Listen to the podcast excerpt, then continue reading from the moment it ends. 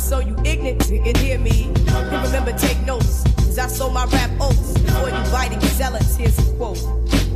Maybe he doesn't know what he has to do! What do I have to do? He has to give me a new name. He's already chosen it. He just has to call it out. But it's only a story. It's not real. It's only a story. Bastian, why don't you do what you dream, Bastian? But I can't. I have to keep my feet on the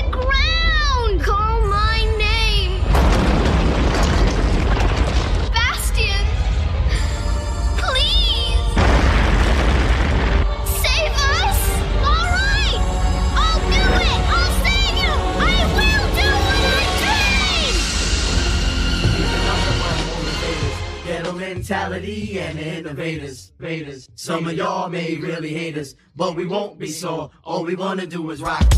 You know who I am? I'm royal. Have you heard of me? I'm very sorry for your loss. Your mother was a terribly attractive woman. Thank you. Which one are you? Ari? Uzi, I'm your granddad. Hello. I'm sorry we haven't gotten to know each other. Uh, I, I don't get invited around very much. What do you think of that, by the way? Uh, you- you, don't have to say anything. How's your daddy? Fine.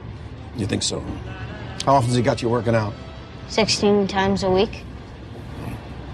Do me a favor. Tell him you want to meet me. But we just met. No, we didn't. Look, I, I'd like us to have a relationship, but we have to pull some strings to make it happen. Your internet radio dial is in the perfect position, and Race to the Bottom is on the air. Time to sit back and enjoy some refreshing Winslow tea. Try it hot, lukewarm, or over ice. Have it with milk and sugar, or a lemon wedge, or au natural. Mmm, mmm, mmm. Now that's Winslow tea, a New York City tradition since 1872. Ask for it by name at the tea house or your local greengrocer, because that's how you know it's Winslow.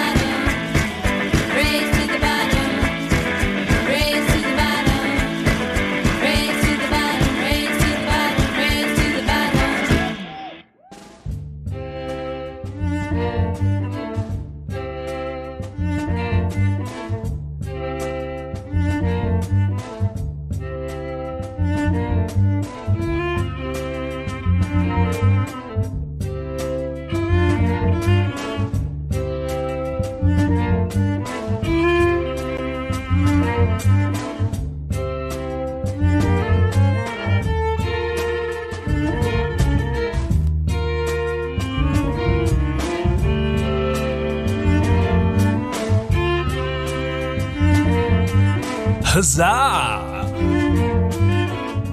Huzzah is the worst, right? No, no more huzzah. We're gonna save the cat up in here. You guys know about Save the Cat? It's a screenwriting format. We're going to use it today. First, second, third act. Break into two, break into three. Opening image. Gathering the team. We're going to do it all today.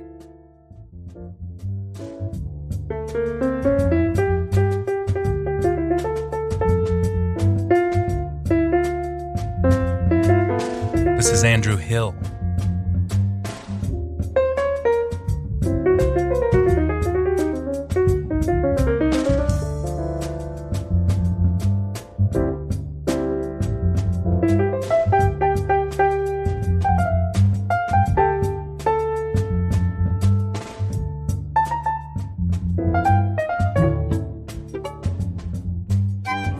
The Winslow Tea broadcast booth in chilly Bushwick, Brooklyn.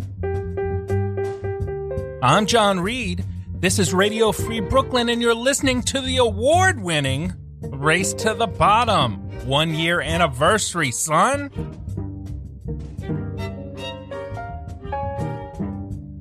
My opening monologue, as always, is sponsored by Winslow Tea, because that's how you know it's Winslow. I'm drinking it right now. Hmm. Ah, lukewarm. Please hashtag your tea drinking experiences with hashtag how you know and steep into the conversation.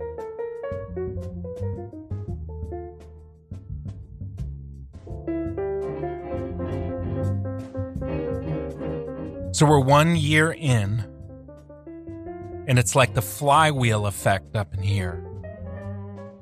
It's a positive feedback loop that builds momentum, increasing the payoff of incremental effort. One year, week by week, show by show. Shout out to the people who filled in when I wasn't available Kent and Rena and Aaron. We got the momentum. We got the feedback loops. We got the compounding return on effort. We got the direction forward. It's a flywheel, baby.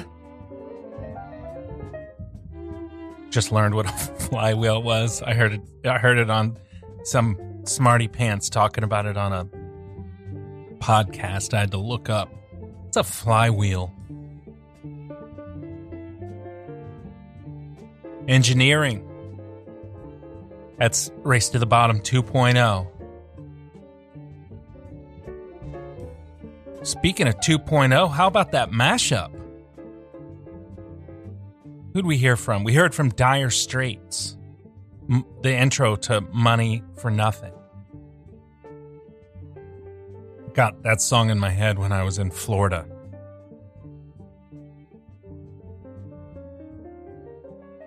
We heard from the Fugees and Lauryn Hill. Measure planets by parallax. My rhymes are the type of fly rhymes.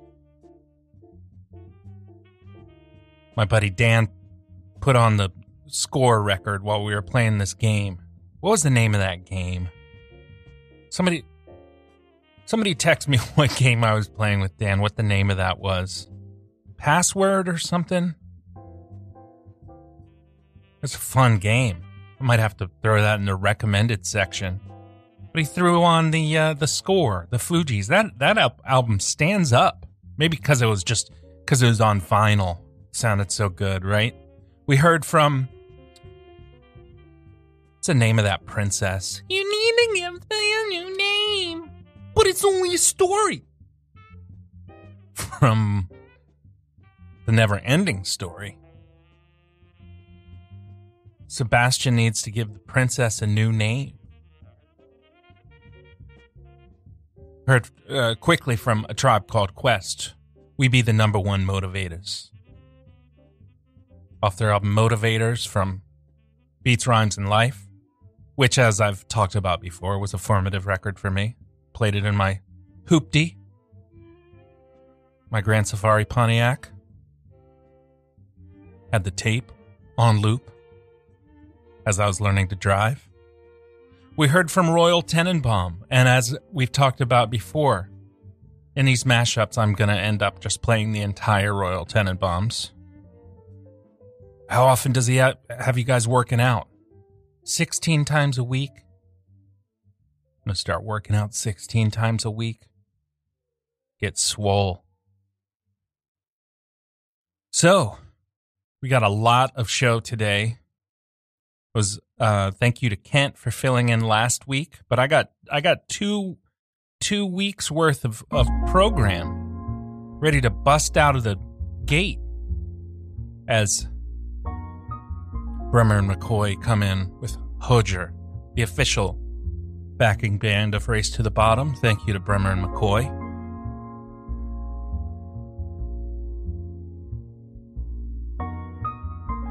Yeah, but I got a lot to talk about, and the first thing that I need to talk about is March Sadness. We started this last year as the race to the bottom was the flywheel was first getting pushed. And we did we did contests and this this is a this is a teaching moment or an illustrative moment. I did last year's March Sadness was all my memories competing against one another in a bracket style tournament. All my saddest memories. No death allowed.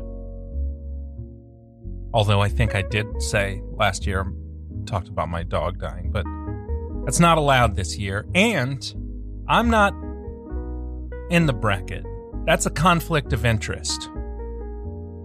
You all have been sending me your saddest memories, small little things, no death, please. I don't want to profane. Is that a verb? What's the verb of profane? I don't want to disrespect your truly sad memories. Give us something small. Getting dumped, losing a keepsake, little things, childhood memories.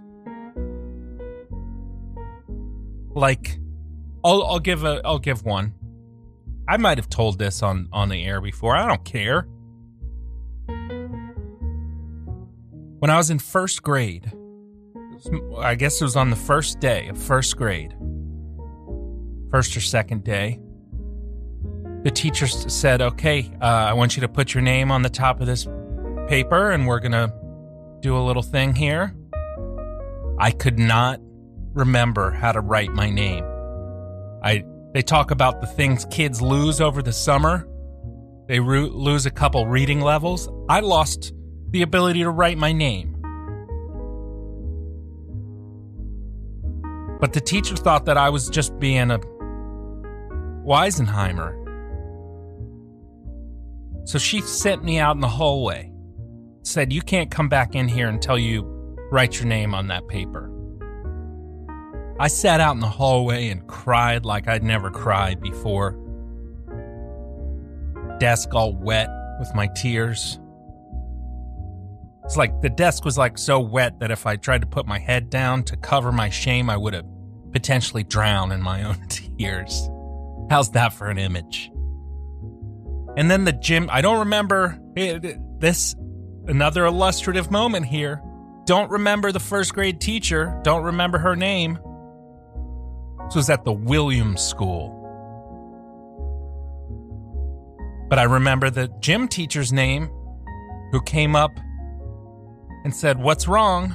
And I said, I, I can't remember how to write my name, and my teacher doesn't believe me. And I. uh, uh." It was Mr. Stein, Coach Stein. He said, What's your name? And I said, Jonathan. He said, Wow, that's a long name. Maybe that's part of why you can't remember it. Do you, can you remember anything? And I said, I know it starts with a J. And so he helped me write my name and I went back into the classroom. That's a sad moment. Okay? March sadness. I've I it, lo- it looks like we're to do a sweet 16. I need about four or five more memories to do a Sweet 16. Or if they start flooding in, well, what if I will have to jump to a 32 because it has to be divisible, right? Might have to throw in a couple ringer memories. Wes Montgomery, A Day in Life.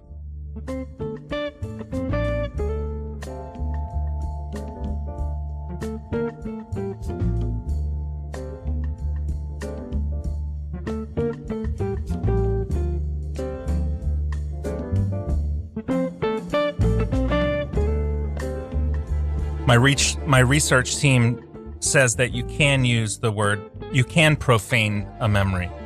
It can be a verb. Thank you, research team. And research team, I now want you to look up what's the name of the game that we played with Dan. Got a good research team up in here.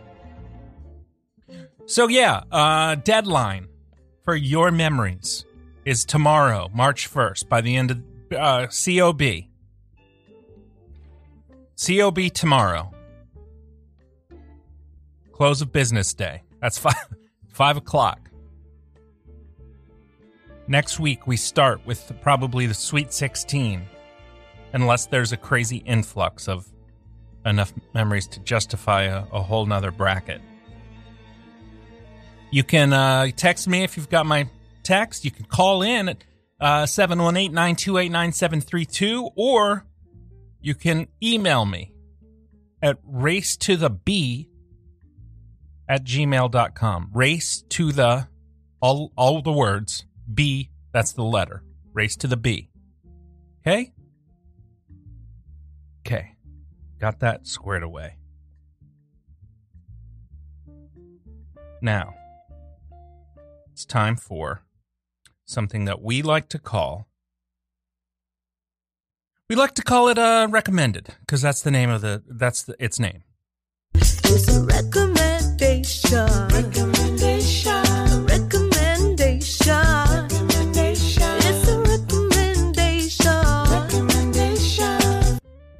I flew through the book My Antonia. You read that? Willa Cather? Dang, it's good. You got exploration of class. You've got the Nebraska prairie, immigration, young love. It's excellent. Also, I recommend the rapper Danny Brown. Never really listened to him. I was on the way to uh, the opening day of the Mets spring training in Port St. Lucie with my friend Dan. We were talking about what hip hop we were into these days. We listened to some Freddie Gibbs and Madlib. Then he said, "Have you checked out Danny Brown?" I said, "No, I've seen him. I've seen he's got a show on Vice. I've seen his picture in the subway, but I haven't listened to him." He threw it on. It's great. He's got this crazy rapping voice. Super funny. Good stuff. He's like a cross between like uh Fatlip from Pharcyde, Andre 3000, and and Method Man. No, not Method Man, Redman. Check this out.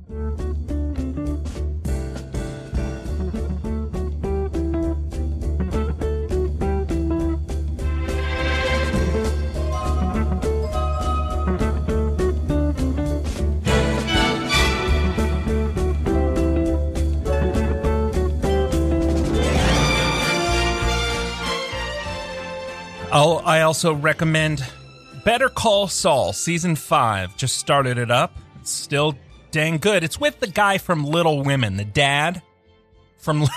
It's with the dad from Little Women. This guy Bob Odenkirk. Everybody knows him as the dad, who comes in at near the end of the movie with his bushy sideburns. Almost won an Oscar for that. But he's he's he's also a comedian. The Breaking Bad's the sequel. I mean, uh, Better Call Saul is the sequel to Breaking Bad. It's in the same universe, the BB universe. And then finally, didn't think I would like it, love it. It's this show, Cheer, on Netflix about cheerleaders. Just saw the first episode. I can't wait to watch the rest of it. It's intense. Like this.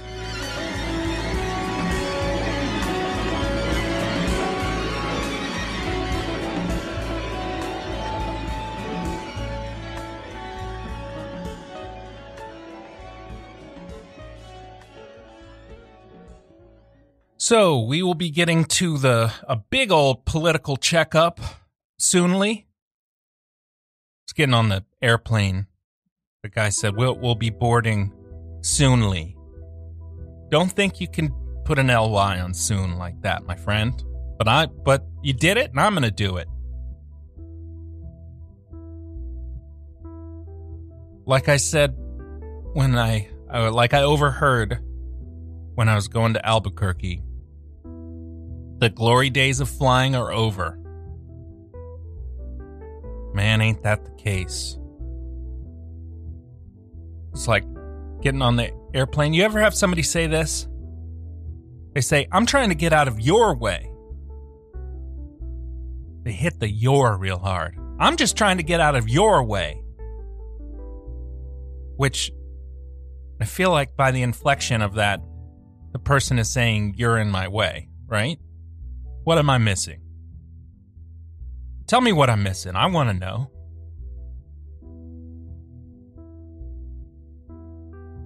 More Bremer and McCoy.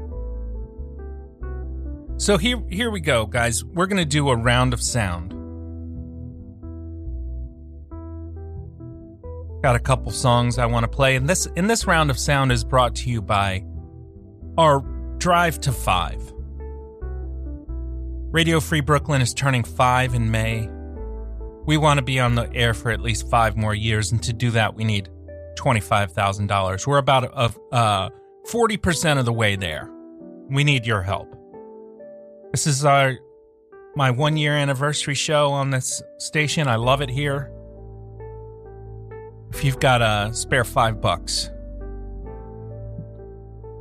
go donate and on on behalf of Race to the Bottom.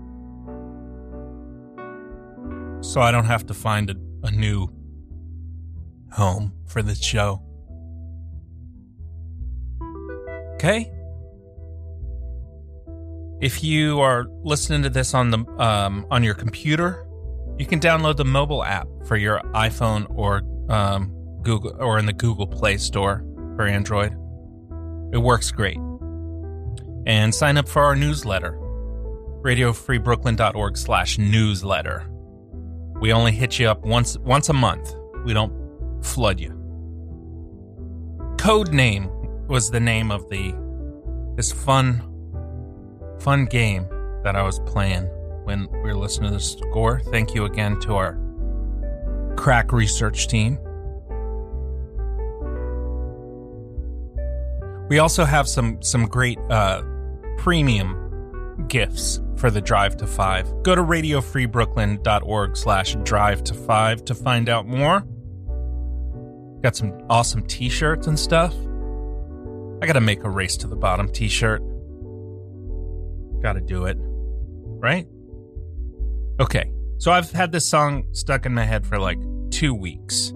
And it's off of a um George Harrison's self-titled album. George Harrison.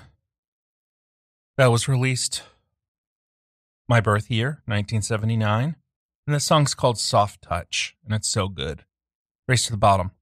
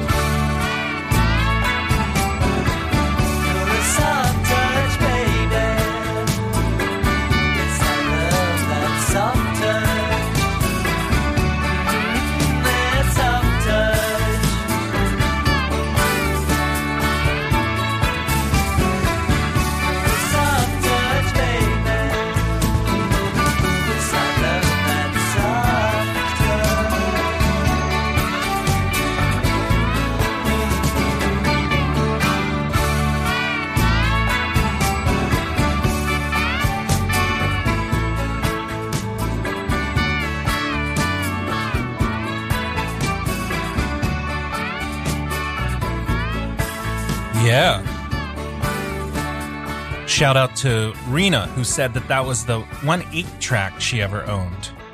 It's good, right? Underrated. Everybody focuses on all things must pass. Pass. Uh, Beach House, Zebra.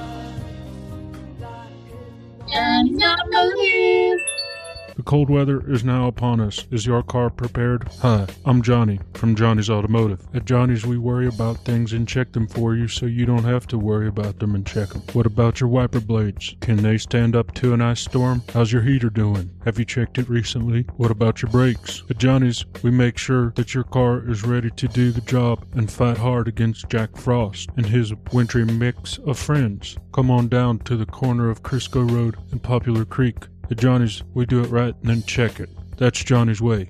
See you soon. I just don't want to be your president to be your Congressman, your president. 45 I seconds want is to over. be your president to do the job. I know you're ready for some politics. With John Reed, race to the bottom. Like clockwork. Thank you, Johnny, as always, for your undying, unwavering support. I'm about to sing uh, At Your Best You Are Loved again. No, I won't do that. Oh man, it's been a crazy two weeks. It's time for What in the Crap. What in the crap? What in the crap? So, I don't usually think that Omelet Bar is funny.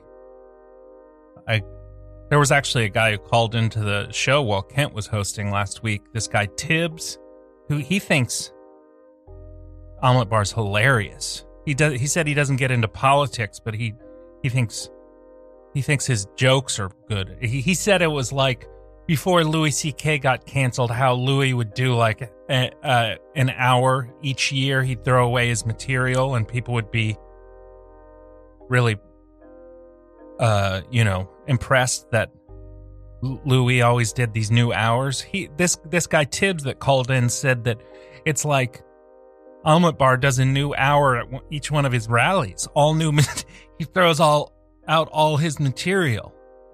I don't know if that's true. But speaking of fu- funny, funny omelet bar stuff, I have to say, I was, I talked about how I, I liked that Brad Pitt said I had 45 sec. They tell me I have 45 seconds to accept this award, and that's longer than John Bolton. I said Michael Bolton last week or two weeks ago when I talked about this. When John Bolton, he said that's longer than John Bolton got in front of the Senate to testify. I thought that was a nice quip. You make your political point, you move on, unlike uh, Joaquin. But Omelet Bar called Brad Pitt a wise guy. He kept calling him a wise guy, which I think is hilarious. To it's like he's his son or something. I don't know why I think that's funny. It's like when he called Debra Messing Debra the Mess Messing. It's just so dumb, it's funny. Speaking of so dumb, but this is not so dumb that it's not funny. Uh, Kenan Thompson is hosting the correspondence dinner. We're all looking forward to that. I talked about how uh, Chuck Todd is an example, and this I get this kind of from Tom Scharpling, host of the Best Show, but you got these guys if they hold on long enough, like Dick Clark or something, Ryan Seacrest.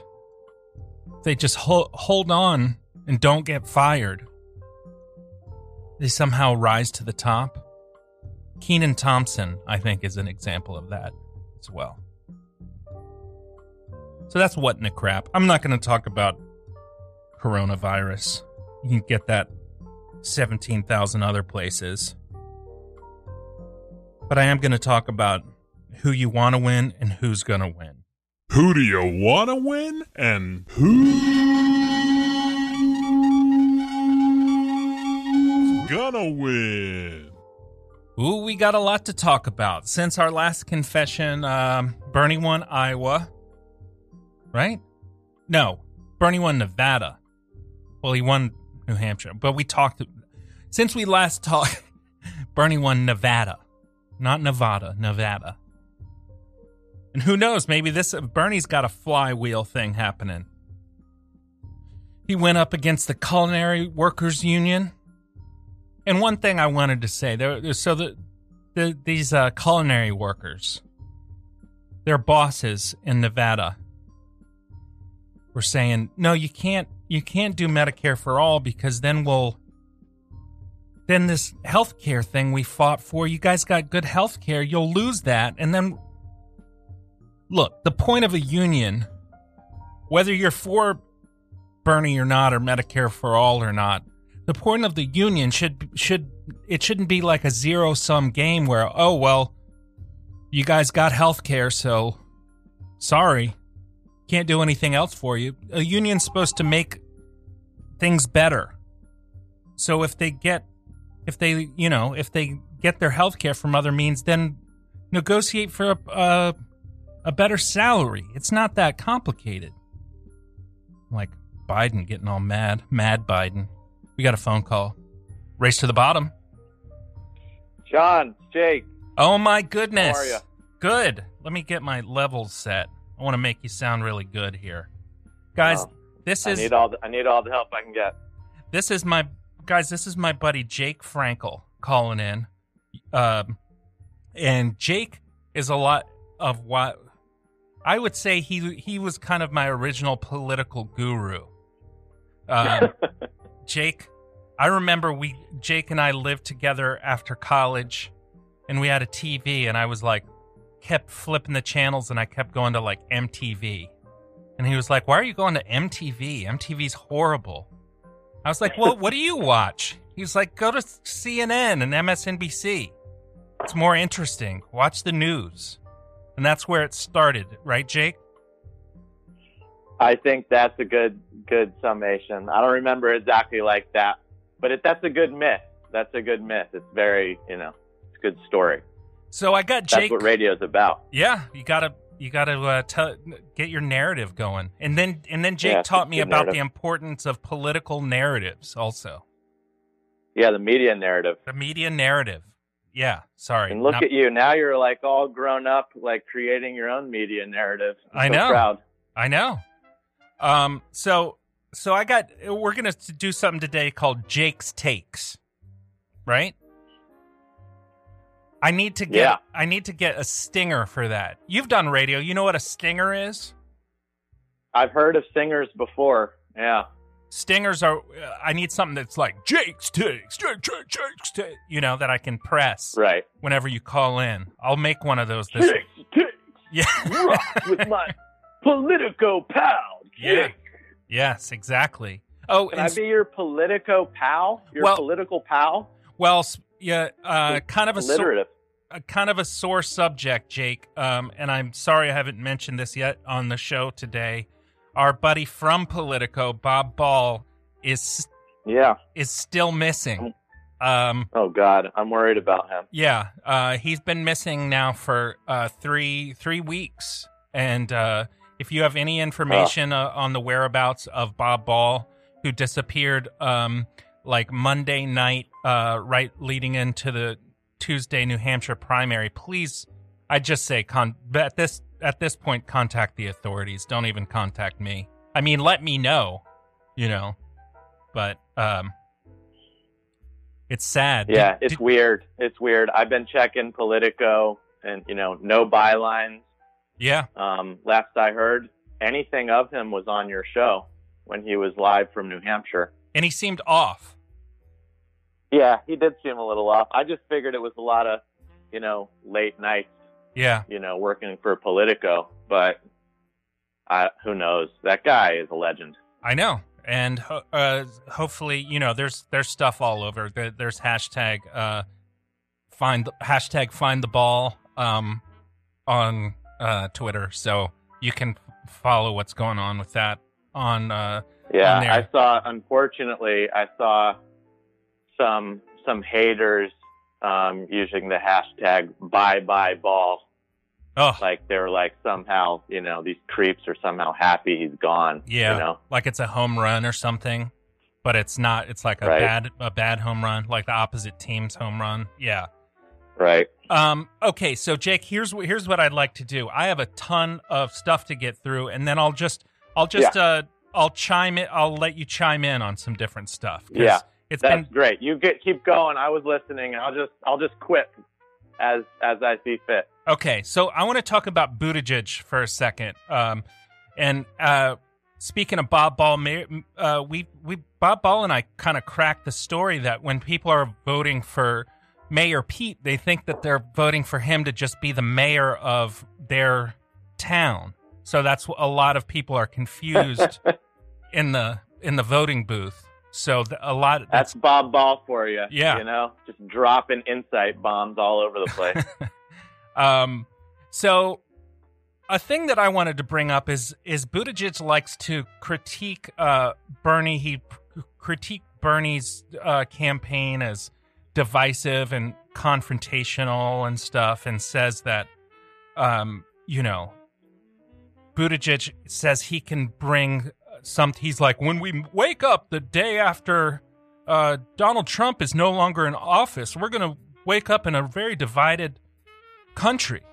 And he says that somehow Buttigieg can bring the healing. What evidence does Buttigieg have have that he's the guy that can can heal uh, the nation? I guess that's rhetorical. Jake, do you have any idea? Well, my main feedback on that is that your uh, impression of Mayor Pete was more like Obama. Oh yeah, And I think actually uh, Mayor Pete would really be complimented by that because obviously he has a little bit of an Obama complex and he wish he, he you know, he wishes he was as good of a speaker as Obama, yeah, you know. But, you know, obviously there's there's zero evidence at all that he would be a uniting figure. In fact, it sounds like he was quite polarizing as, as you know, mayor of Little South Bend. yeah. Um, I think he thinks of himself in much bigger terms as you know he really is. To me, he just comes across as kind of like a really annoying middle school debate champion. or or like uh, my buddy Dan said, it's kind of if you've ever worked in a a business, and this was Mayor Pete's uh, role at uh, whatever that uh, place he worked at. I'm blanking on the name, uh, the consultant firm, but he he's Yeah. like a he's a consultant that comes in and tells you how to do your job when you, he's never actually done your job.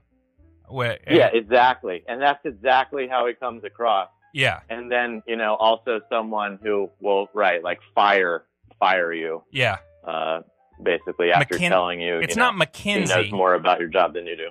It's not McKinsey. Uh, it's my research team. Something like that. Oh, it is McKinsey. My research team's on the ball, not on the Bob ball. Um, something that that Buttigieg, you talked about how he talks. He, one thing he does, which Al Gore used to do this, is he'll uh like do a fake laugh while he's talking. Like he'll be like, "The thing is that," and it's just like uh, to try to bring some levity to the points he's making to be more likable. And I am not into that. Um. Okay. Yeah. So the there's been two debates since our last race to the bottom. The the the debate in Nevada was the third most watched television event of the year after the Oscars and the Super Bowl. Uh, had huge ratings, and it was kind of a Warren Bloomberg showdown, right? Right, Jake? Yeah, I thought that was one of the most entertaining um, debates I've ever seen. I thought it was just absolutely masterful how Warren just completely obliterated him. Yeah. And the backstory drama was so kind of inter- interesting too, in the sense that, you know, she beat Scott Brown, the Republican incumbent of Massachusetts, to win that Senate seat. And at the time, Bloomberg was, you know, strongly in support of Brown, spoke and you know, Yeah. up for him and gave him a lot of money. And this was Warren's chance for revenge. And, And man, it was a got it. beautiful thing to watch. But then the South Carolina debate, it was like it had the same kind of acrimony, but uh, you know, I've talked on this show. Speaking, we talked about media narratives, and everybody, you know, they the media all comes up with a with a word to describe that they all use. Like Iowa was a debacle. Uh, the South Carolina debate, everyone said used the word chaos in every like headline. Every time anyone talked about the South Carolina debate, they just used the word chaos. Um, the media narrative is that Biden did well. He's kind of on an upswing going into uh, into South Carolina. And I just pulled this one clip that I thought was really funny of of Biden. Uh, everybody was talking past the moderators, and and then uh, Biden uh, said said this. We are going to continue to move closer to make sure that we can, in fact, prevent China, prevent North Korea from launching missiles to take them down. And if we don't, why am I stopping? You, no one else stops. Okay. okay, sir. That's my Catholic school training. okay. No.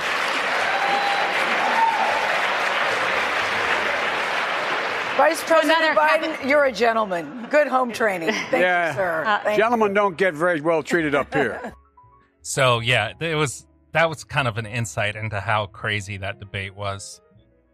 Um, Well, that was a backslide because up until that point, I felt like his his advisors had just finally gotten it, gotten their point across that like stop cutting yourself off. Yeah, it's in so all the weird. debates up until this one, he kept cutting himself off, and it made him just look like weak, and he had no idea what he was talking about.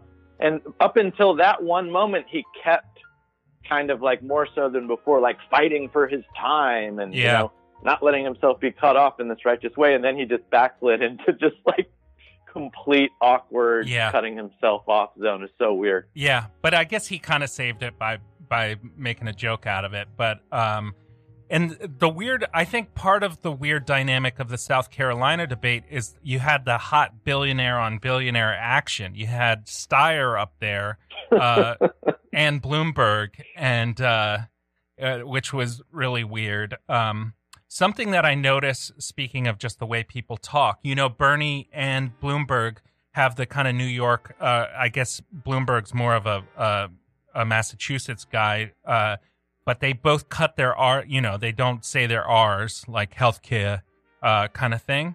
But then they both do this thing where they put an R on things that don't have an R. Like uh, Bloomberg says Obama, uh, which is Yeah. is interesting. Or Russia, the most annoying Russia. one is I, idea.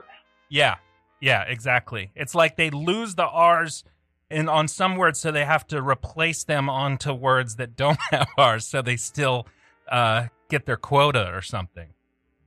Um, and Yeah, then I think Kerry did that too. I don't think it bodes well for a presidential candidate. Have we ever had a presidential candidate actually win who puts R's on words that don't have R's? maybe Kennedy. I I don't know. I'd have to go back and Yeah. listen. But Bloomberg did this thing where he was trying to do jokes, and this is the worst one. Here, here's this. Play. Well, I think what's right for New York City isn't necessarily right for all the other cities. Otherwise, you'd have a naked cowboy in every city. Ugh, his jokes were so bad. Uh, and then the other weird thing about this South Carolina debate was, um, the you know, is like the moderates, like everybody talks about how much Buttigieg and and um and Klobuchar hate each other, but and and you have these moderates all vying, and and everybody's making this point, but I'll just say it again: if these moderates are really kind of hate uh, Bernie or Warren or whatever, they need to, if they're part of the establishment, right? The establishment should be able to have some control over itself and get somebody to drop out or multiple people and pick one candidate. It's ridiculous. Um, but speaking of Amy, here's here's her uh, uh, often repeated uh, weirdest thing she said. And I look at these Klobuchar. proposals and say, do they hurt my Uncle Fine. Dick in the deer stand? They do not. What do you think about the dick in the deer stand, Jake? Man, I missed that. I, I didn't catch that She said these during the de- Yeah. debate. She said some of these. I don't know. Maybe that's some weird middle Midwest thing, you know? Yeah, I, it's it's weird. It's definitely weird. I uh, so then the I, I thought that I'll end on on this with you, Jake. This um, Bernie in uh, Cuba. People wanted to bring up whether uh, you know how horrible it was that that Bernie had had praised certain aspects of of Cuban society or their government, uh, bringing health care or bringing uh, um, their literacy rates up to like ninety percent. Um, and I just I found this uh, uh, clip of Obama talking about this just for some context. And I, I said this to President Castro in Cuba. I said, look, you've made great progress in educating uh, chil- uh, young people. Uh, every child in Cuba gets a basic education. That's, that's a, a huge improvement from where it was. Medical care. You know, the, the, the life expectancy of Cubans is equivalent to the United States, despite it being a very poor country because they have access to health care. That's a huge achievement. They should be congratulated. So that's pretty horrible that Obama said that, right, Jake?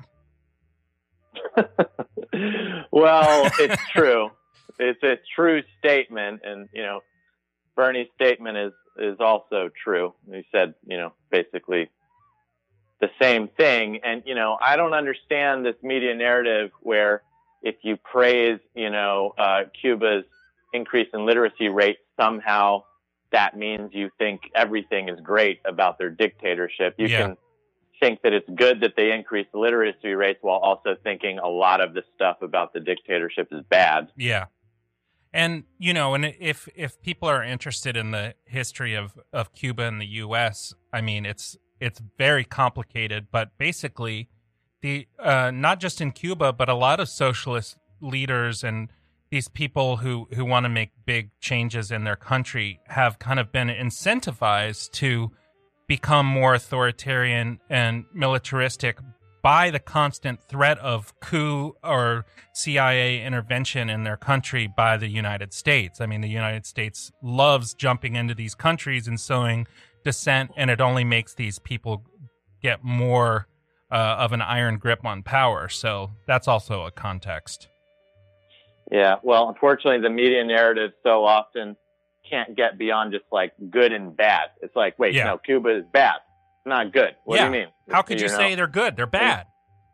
Right, exactly. And then, you know, this whole thing with this race is despite, you know, in, in a lot of ways, the kind of like um, lessening of the power of the media, I've seen the media narrative be more powerful than ever this race. I mean, Yeah. every time they have a narrative, it's reflected in the polls, you know. And my guess is that we're going to see today is Biden, um, you know, winning South Carolina, and then you know the whole media narrative will be, you know, Biden versus Bernie. You know, Biden's back. Exactly. You know what's going to happen, and then and then you know Biden will probably go up in the polls, and you know some of the races will get closer between those two for Super Tuesday.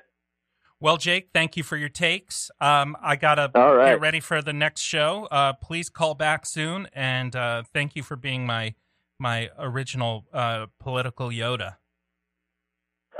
Thanks, man. Talk to you soon. All right, bye. Uh, Race to the bottom. We will talk to you next week. It's this is our one year anniversary show. Thanks for being a part of it. Bye. This is Kate Bush with Cloudbusting.